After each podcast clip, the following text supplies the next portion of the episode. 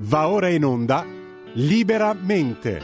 Variazioni e scorribande con Giovanni Sallusti. Eccomi qua. Sono venuto a vedere lo strano effetto che fa. La mia faccia nei vostri occhi. E quanta gente ci sta. Buongiorno a tutti, bentornati a Liberamente, variazioni e scorribande su Radio Libertà con Giovanni Sallusti. Eh, ecco, stamattina vorrei parlare eh, eh de, di un tema che m- mm, monopolizza, perversa comunque sulle prime pagine dei giornali, che sarebbe il terzo mandato per eh, i governatori. No?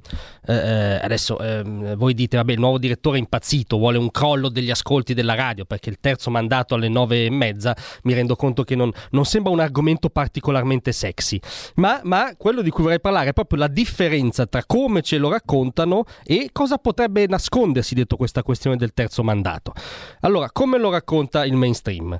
Eh, eh, beh, il, da un lato, ovviamente, eh, eh, il terzo mandato è il grimaldello di oggi, ce ne sarà uno al giorno da qui al voto, per eh, insinuare, anzi sostenere esplicitamente che ci sono tensioni nel governo, che c'è una guerra Meloni-Salvini, che la destra non sta insieme, insomma, per portare avanti la narrazione narrazione di un centrodestra diviso non potendo portare avanti nessuna narrazione sulle proposte dell'opposizione, eh, gli aedi dell'opposizione trovano un pretesto al giorno. Ebbene, oggi il pretesto è il terzo mandato. Ricordo solo agli ascoltatori che in un governo di coalizione è normale ci siano differenti sensibilità e sfumature.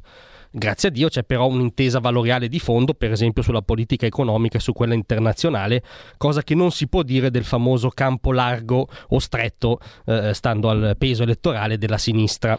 Ma quindi da un lato la buttano proprio in, eh, no, in, in propaganda, diciamo, antigoverno, dall'altro ne fanno una questione per notabili, no? cioè l'emendamento, non, non, ci sono i crismi dell'urgenza, una, una questione di, come dire, palude parlamentare che ci interessa obiettivamente poco. Ma proprio perché non voglio perdere ascolti e perché credo che questo sia l'inganno del mainstream, scusate, ma, mh, mm, proviamo però a, a uscire un attimo dalle pagine dei giornali di oggi e a chiederci, ma scusate, la questione del terzo mandato non potrebbe nascondere una banale ma essenziale questione di democrazia?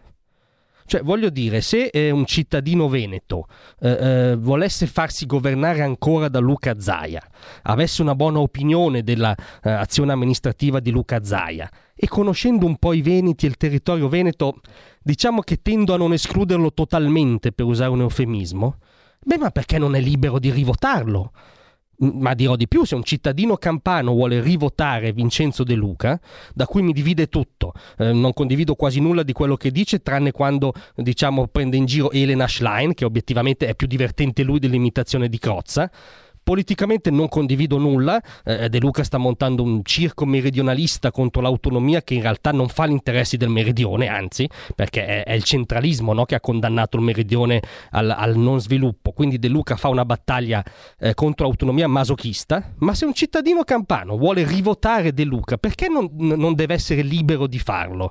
Cioè, ehm, vi confesso che io da, da, da spelacchiato liberale liberista mh, mm, eh, non tollero tutto quello che è divieto, norma, palestra, detto Mm, cioè, se, eh, ripeto, dei cittadini vogliono rivotare dei governatori, rend- impedirlo a priori a me sembra una banalissima eh, eh, questione di democrazia.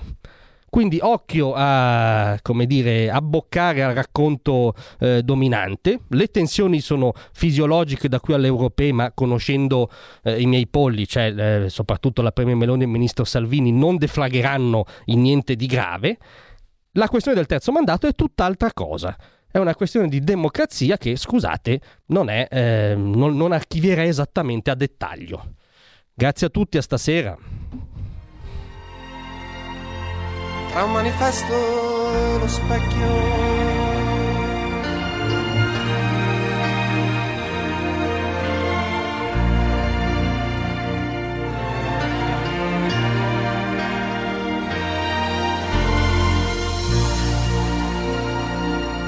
Avete ascoltato Liberamente.